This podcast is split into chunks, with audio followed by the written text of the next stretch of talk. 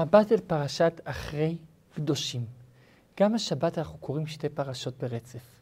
אחרי, שמדובר שם על דיני יום הכיפורים, ועוד דינים, כמו שנראה בהמשך, ופרשת קדושים, שמדובר איך להתקדש. וזה לא סתם. הסדר של חומש ויקרא הוא מדויק.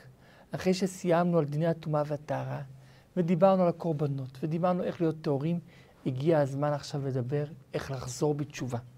מה קורה אם אדם מעד, נפל, איך הוא מתקן.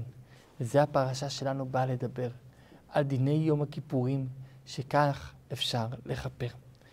הפרשה מתחילה בסיפור שהקדוש ברוך הוא פונה אל משה להגיד לאהרון אחרי מות שני בני אהרון. מתי שני בני אהרון מתו? בחנוכת המשכן. נדב ואביהו, כבר דיברנו על זה בפרשת שמיני. למה הם מתו? בגלל שהם הקריבו אש זרה, שהשם לא ציווה אותם. אז עכשיו בא הקדוש ברוך הוא ואומר, אם רוצים להקריב אש, אם רוצים להקטיר קטורת לפני השם, איך עושים את זה נכון, כדי שלא יקרה מה שקרה לבני אהרון. למה צריך להזכיר לאהרון את החטא שלהם? לא כואב? הרי כבר כאב על זה מאוד, זה כבר קשה מספיק. למה צריך שוב תזכורת על זה? אומר רש"י, משל לחולה. אומר רבי אלעזר בן עזריה, מה קורה אם יש חולה? ונכנס אצלו רופא ואומר לו, תיזהר, אל תאכל משהו קר, אל תשכב במקום תחוב בלי אוויר, זה לא יעשה לך בריא. בסדר, שומע את זה החולה, יכול להיות שיישם, יכול להיות שלא. אבל אם הוא אומר לו, אתה יודע מה קרה לו וזה וזה? הוא היה בכזה מקום כמו שאתה והוא מת. כי הוא היה במקום תחוב והוא שתה דברים קרים. אז אתה אל תהיה זה כדי שלא תמות כמו שהוא מת. הופה. כשהוא שומע כזה דבר, הוא נהפך פתאום להיות בסוג של חרדה. ולכן הוא לא יעשה זה, הוא ייזהר. ולכן אומרת התורה, אחרי מות שני בני אהרון, לאהרון הכהן, שלא יהיה חלילה עוד פעם כזה, אז בכוונה כן מביאים דוגמה כדי שיהיה פה אזהרה יותר חזקה. גם לאהרון הכהן, שהוא הכהן הגדול, להיכנס לקודש הקודשים מותר לו אך ורק פעם אחת בשנה ביום הכיפורים. שאר הימים אסור לו. וגם אז לפי הכללים שנראה בפרשה. כי להיכנס לקודש הקודשים אסור כל השנה, לכולם, גם לאהרון. וגם ביום הכיפורים מותר רק לו בלבד. מעניין, הרבי מלובביץ' הביא שעכשיו כשאנחנו עושים ביום הכיפורים את התפילה של הכהן הגדול, ושלמה פרים שפתנו, יש לנו את הזכות כמו של כהן גדול. כי כשקוראים תורת קורבן, מלא עלינו שכאילו אנחנו הקרבנו את הקורבן. ולכן עכשיו יש לנו את הזכות כמו של הכהן הגדול. ממשיכה התורה ואומרת איך יעבוד יום הכיפורים. לא לבוא מתי שרוצים אל הקודש, רק מתי שאני קורא לכם. מתי כן אפשר לבוא? בזאת. בזאת גימטריה 410. רומז על בית המקדש הראשון, שהיה שם את ארון הברית, בית המקדש השני כבר לא היה את ארון הברית, היה רק את אבן השתייה. והארון יכול לבוא בזאת ביום הכיפורים, עם פר בן בקר, איל לעולה, כתונת בת קודש מיוחדת תלבש. כל השנה הכהן הגדול עובד עם בגדי כהונה, שמונה בגדים שעשויים מתכלת ומזהב, זה נקרא בגדי זהב. ביום הכיפורים הוא עובד עם בגדי לבן. עם ישראל מביא גם כשני סירי עזים, ואהרון מקריב את הפר שלו ומכפר עליו ועל משפחתו.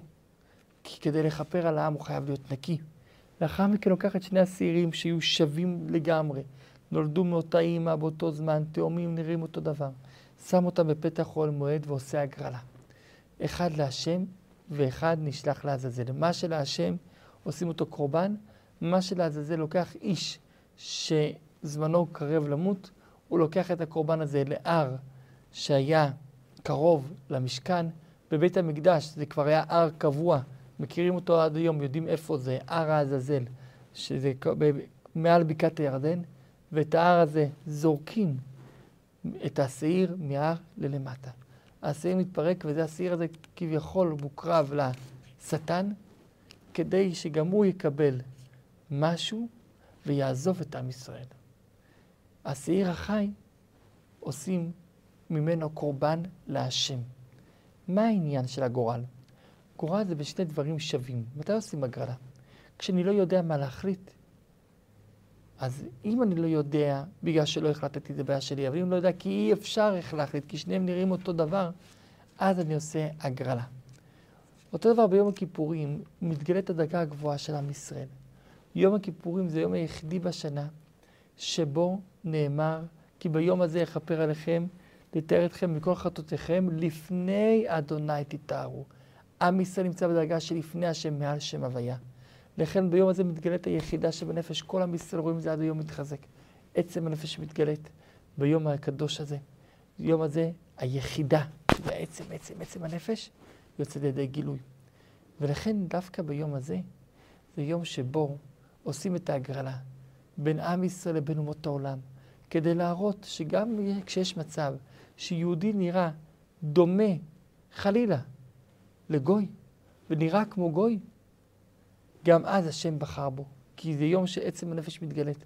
יום שיש חמש חלקים בנשמה, החלק החמישי הכי עמוק מתגלה ביום הזה. לכן ביום הזה עושים עד היום חמש תפילות, גם תפילת נעילה. ולכן עושים את ההגרלה, שגם יהודי שהוא דומה לגוי, בכל זאת הגוי, השם לא בחר בו, ואילו יהודי השם בחר בו ויהיה לפני השם. אז זה השעיר שהולך לפני השם. ממשיכה הפרשה ומספרת מה עושים לקורבנות ביום הכיפורים, איך מזים עליהם שבע למעלה, אחד למטה, ואיך שכל אדם אסור לו להיות באוהל מועד בזמן שהכהן הגדול יקריב את הקורבנות של, של יום הכיפורים, ואיך הוא מכפר על הכל. וממשיכה התורה ומספרת על הפעולה שעושים אותם, ועל זה שכל שנה ושנה יש לשמור את היום הקדוש הזה.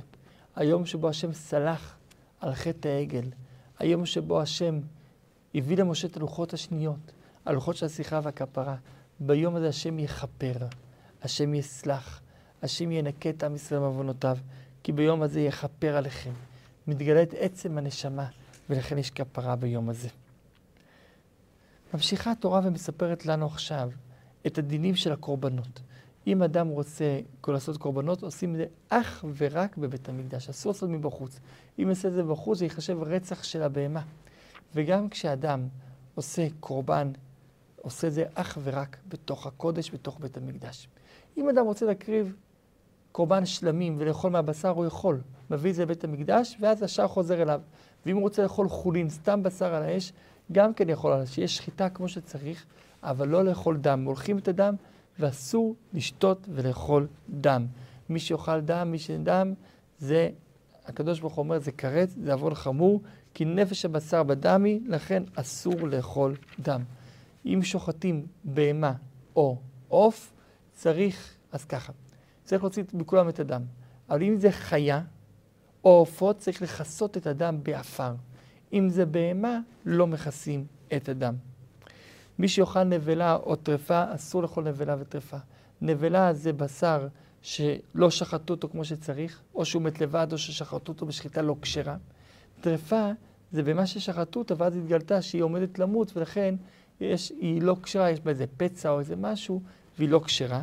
במקרה כזה צריך, אסור לאכול את זה, אבל אם אדם אכל את זה בטעות, הוא יהיה טמא עד הערב, ואז הוא צריך לטבול במקווה ויהיה טהור. לאחר מכן, סוף הפרשה, הפרשה מדברת על דינים שאולי קשה לקרוא אותם, בגלל החומרה שהדבר, שהמקרים עצמם, אבל מעניין שדווקא ביום כיפור במנחה, בזמן השיא, לפני תפילת הנעילה, אנחנו קוראים את הדינים האלה, כדי ללמדנו, שגם כשאתה נמצא בשיא הקדושה, בטופ של הקדושה, בהר הקדוש ביותר, אל תשכח לא לעשות את החטאים הנמוכים ביותר, להיזהר מהם גם כן. כי כשאדם קדוש, הוא חושב שהוא לא ייפול יותר בחטא. לא. דווקא כשאתה נמצא, נמצא בשיא הקדושה, תזכור לו ליפול לחטאים הנמוכים ביותר גם כן. ומה הם, מה שיא הקדושה? דבר ראשון, אסור גם לנקבה וגם לזכר להתגלה, להתקרב לאריות. אריות זה אסור להיות עם האבא או עם האימא, לא בצניעות, או עם אשתו של האבא, אפילו שהיא לא האימא שלו, אחות, לא משנה מאבא או מאימא, נכדה או, או, או מצד הבן או מצד הבת, לא משנה.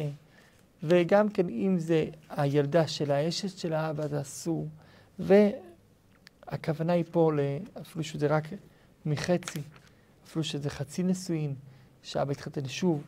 וממשיכה התורה ומדברת על הכלה ועל הגיסה ועל אשת האח שזה אסור, ואסור להיות עם אישה ועם הבת שלה ביחד, או עם אישה ואחות שלה בחייה, רק כי השם ישמור עם האישה לא בחיים, אפשר להתחתן עם אחותה, או על אישה בנידה, או על זכר אסור, בהמה אסור, כל אלה אסור לטמאות, כי אם מטמאים בזה, הארץ מקיאה את מי שנטמע בזה. ולכן להיזהר, לא לעשות כמו שעשו בארץ מצרים, להיזהר. לאחר מכן קוראים את הפרשה השנייה לשבת הזאת, פרשת קדושים. איך נהיים קדושים? אדם יחשוב איך נהיה קדוש, הולך, נסגר בערי ההימאליה, סוגר את עצמו באיזה חדר סגור עשרים שנה, לא מדבר עם אף אדם, זה קדוש? זה לא קדוש. זה אולי מובדל, אבל לא קדוש להשם. קדוש זה אחד שנמצא יחד עם האנשים, ובכל זאת הוא טפח מעל הקרקע. הוא מסתובב עם בני האדם, אבל הראש שלו נמצא עם הקדוש ברוך הוא. הוא נעים לבריות, הוא מדבר, אבל הוא לא מדבר לשון הרע. הוא עושה, עובד, אבל הוא עובד לפי החוקים של התורה. לא גונב, לא מרמה, לא משקר במשקל. זה קדוש. וזה הפרשה שלנו. פרשה מאוד אזרחית, שדינים אזרחיים, וככה נהיים קדושים. אומרת התורה, הדבר שלא אמיתי הוא קדוש, כי השם קדוש. את הפרשה הזאת משה רבינו אמר לכל העם בהקל, הקיל את כולם. ואמר להם, למה להיות קדוש? כי השם קדוש. צריך להיות יראת שמיים. והאדם נהיה דומה לקדוש ברוך הוא, לכן הוא קדוש. איש אמו ואביו תיראו, צריך ליראה מאבא ואמא. יש כיבוד אב ואם ויש ליראה מאבא ואם. ליראה מאבא ואם זה לא לסתור את דבריהם, לתת כבוד זה להכיל, להשקות. ליראה זה לא להיות שלילי, לא לשבת במקום שלהם, לא לסתור את דבריהם. לשמור את השבת. מה הקשר? כי אם האבא אומר לך לחלל שבת, הייתי חושב להגיד שזה דוחה, כי כבוד אב ואם לא. את השבת זה לא דוחה, מכיוון שהשבת, גם האבא מחויב בשבת, כי זה דבר השם, אני השם. אסור ללכת לעבודה זרה, אסור לעשות אלוהים מסכה. מסכה בתורה זה לא מה שנקרא היום מסכה. מסכה בתורה זה מתכת, אלוהים מתכת אסור לעשות. אם עושים, הכל להשם, וכאן יש דיני קורבן השלמים, מותר לאכול את זה יומיים, אבל להשם. וכשעושים קציר בשדה, צריך לשים פאה, צד אחד, שאותו לא קוצרים בשביל העניים, לא לוקחים את הלקט, לא לוקחים את כל מיני פרטים מהכרם, משאירים את זה לעני ולגר למעלה. הענבים למעלה משאירים אותם גם כן בשביל העניים. אסור לגנוב. בעשרת הדיברות דיברנו על גניבה של בני אדם, עכשיו מדברים על גניבת ממון. אסור לשקר, אסור לכחש, להכחיש. אסור להישבע בשם, בשם השם לשקר. מי שישבע בשם השקר, הוא מכלל את שם השם. אסור לעשוק את השכיר שלך. יש לך מישהו שעבד, אתה חייב לתת לו את הפרנסה שלו. אסור לגזול. גם אסור להלין אפילו. להלין זה אומר אם מישהו עבד אצלך ביום, אתה צריך במשך כל הלילה אחרי זה להביא לו. אם מישהו עבד אצלך בלילה, צריך במשך כל היום אחריו להביא את זה, לא לעשות את זה יותר מזה. אם מראש קבעת לפני העבודה, שאתה מביא לו את זה נניח כל ראש חודש, זה משהו אחר. אבל אז כשמגיע ראש חודש, אסור שיעבור אפילו יום אחד למחרת, ואם עבר זה נקרא להלין. אסור לקלל חירש, זה לאו דווקא חירש. כל אדם אסור לקלל, אדם הכוונה היא חירש. אומרים, כמו שחירש כאילו לא שומע, אסור גם מישהו שלא שומע. אבל אם מישהו שהוא מת, על זה לא נאמר, אבל אסור לקלל כל אדם. ולפני עיוור לא תיתן מכשול. מה זה לא תיתן מכשול? אל תיתן לו עצה שאינה הוגנת.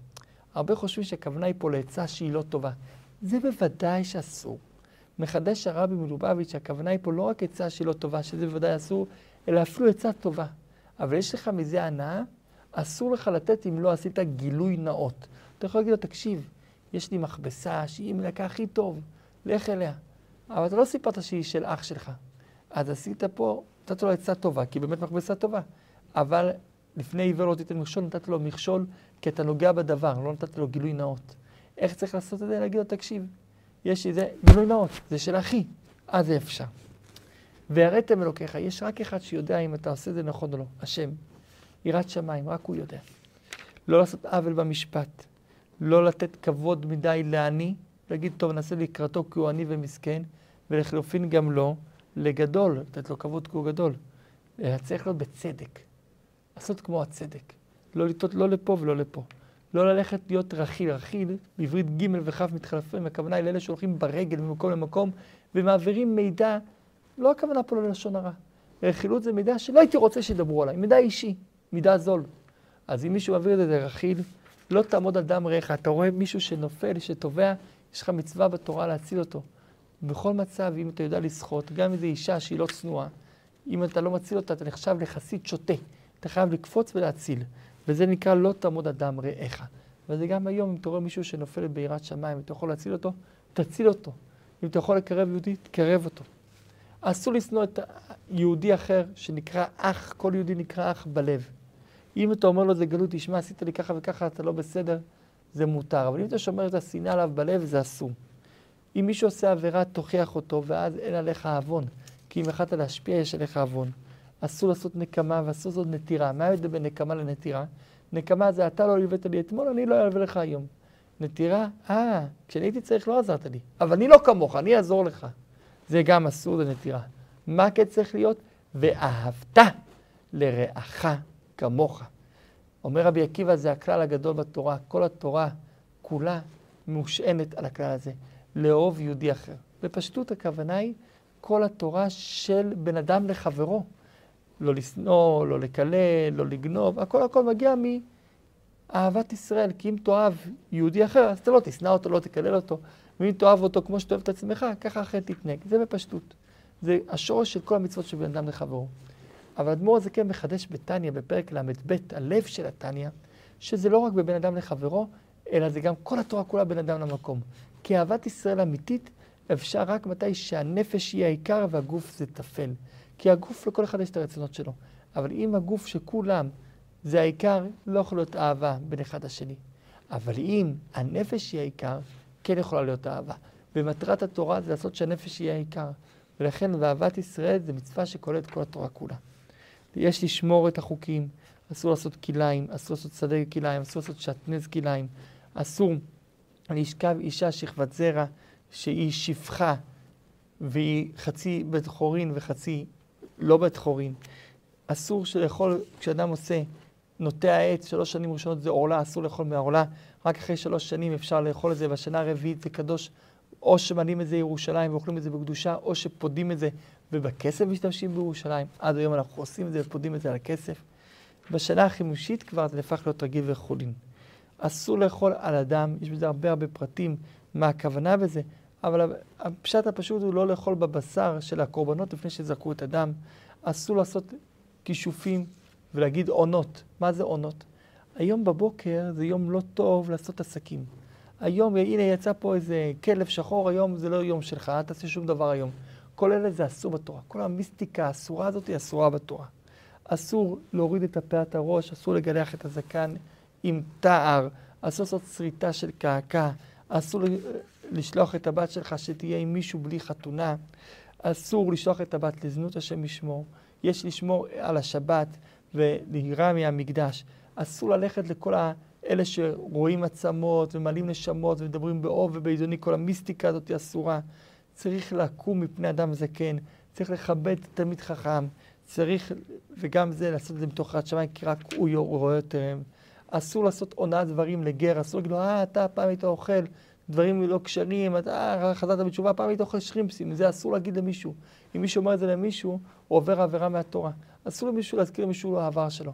וקל וחומר שאסור להגיד לגוי שנהפך להיות יהודי, הנה פעם היית גוי. הוא גר שהתגייר, אסור להזכיר לו את העבר שלו. אסור לעשות מידות לא מדויקות. אם יש מידה של מאזניים, חייב שזה יהיה מדויק. אבנים של משקל, חייב שיהיה מדויק. אסור לגנוב בזה. אם יש מידת מים, חייב שהכל יהיה מדויק. אסור אפילו להחזיק בבית, אפילו אם אתה לא משתמש, מידה לא מדויקת.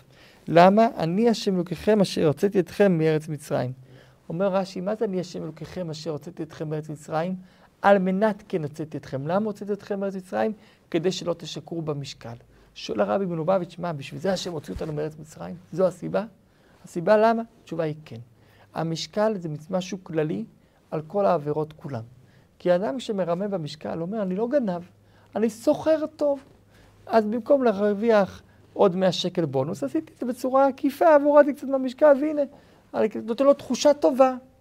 הוא עוד מתרץ לעצמו למה מה שהוא עושה זה טוב. אומרת התורה, כל זה אסור לעשות. אם אתה עושה את זה, מה זה נהפך להיות? זה נהפך להיות לא סתם גניבה, שורש הגנבות. הכי גרוע. ולכן תיזהר מהרמייה העצמית, כי כשאדם מרמה את עצמו, זה הכי גרוע שיש. כשאדם גנב, הוא יודע, אני גנב, אני... כשיחזור בתשובה אני אשלם את הגניבה, הוא חוזר בתשובה ומשלם את הגניבה. אבל כשאדם מרמה את עצמו, אומר, אני לא גנבתי שום דבר, לא שיקרתי, לא עשיתי כלום. גנבתי את עגל. לא, כל אלה. כל אלה אסורים, אסור, אסור, אסור. ולהפך, הרמייה העצמית, לרמות את עצמך זה הכי גרוע, לכן דווקא על זה התורה מזהירה ביותר, ואומרת שזו הסיבה שהשם הוציא אותנו מארץ מצרים. אסור להעביר מהילד למולך, צריך להיות קדושים, אסור לקלל את ההורים, אסור לקלל כל אדם, מי שקלל את ההורים יהיה גרוע יותר, ואסור, עכשיו התורה מדברת עוד הפעם, כמו הדינים בסוף הפרשה הקודמת, על דיני האריות, ובזה התורה מסיימת. תהיו קדושים, תאכלו מאכלים קדושים. אל תיגעו בנשים או באנשים שאסורים לכם, אלא תשמרו לכם על הקדושה, ואז אתם תהיו שלי. אני אבדיל אתכם מכל המילויות שלי. וככה התורה מסיימת פרשת קדושים. ההפטרה שלנו הפטרה מיוחדת מאוד, ההפטרה מפרשת עמוס. וההפטרה אומרת, עם ישראל, אני הוצאתי אתכם ממצרים, אני הבאתי אתכם לארץ. בעזרת השם אני אביא את המשיח, ואז אני אקים את סוכת דוד הנופלת. ואז יהיה רק טוב. הנה ימים באים נאום השם. מרוב שיהיה שפע, החורש, הוא ייפגש עם הקוצר, כי מיד בחרישה כבר יהיה קצירה. ומי שיבוא וישים את הענבים, ידרוך אותם ליין, ייפגש כבר עם מי שזורת, הכל יהיה שפע, יפגשו אחד את השני. יהיה שפע בארץ. הקדוש ברוך הוא יחזיר את עם ישראל לארץ ישראל. את הערים הנשמות, את הערים השוממות, יבנו מחדש, יעשו כרמים, ישתו את יינם, יאכלו את פריהם, ישים אותם מעל אדמתם, ואני לא אוציא אותם עוד מעל אדמתם שנתתי להם, אמר השם. יהי רצון שנזכה לזה במהרה בימינו. אמן.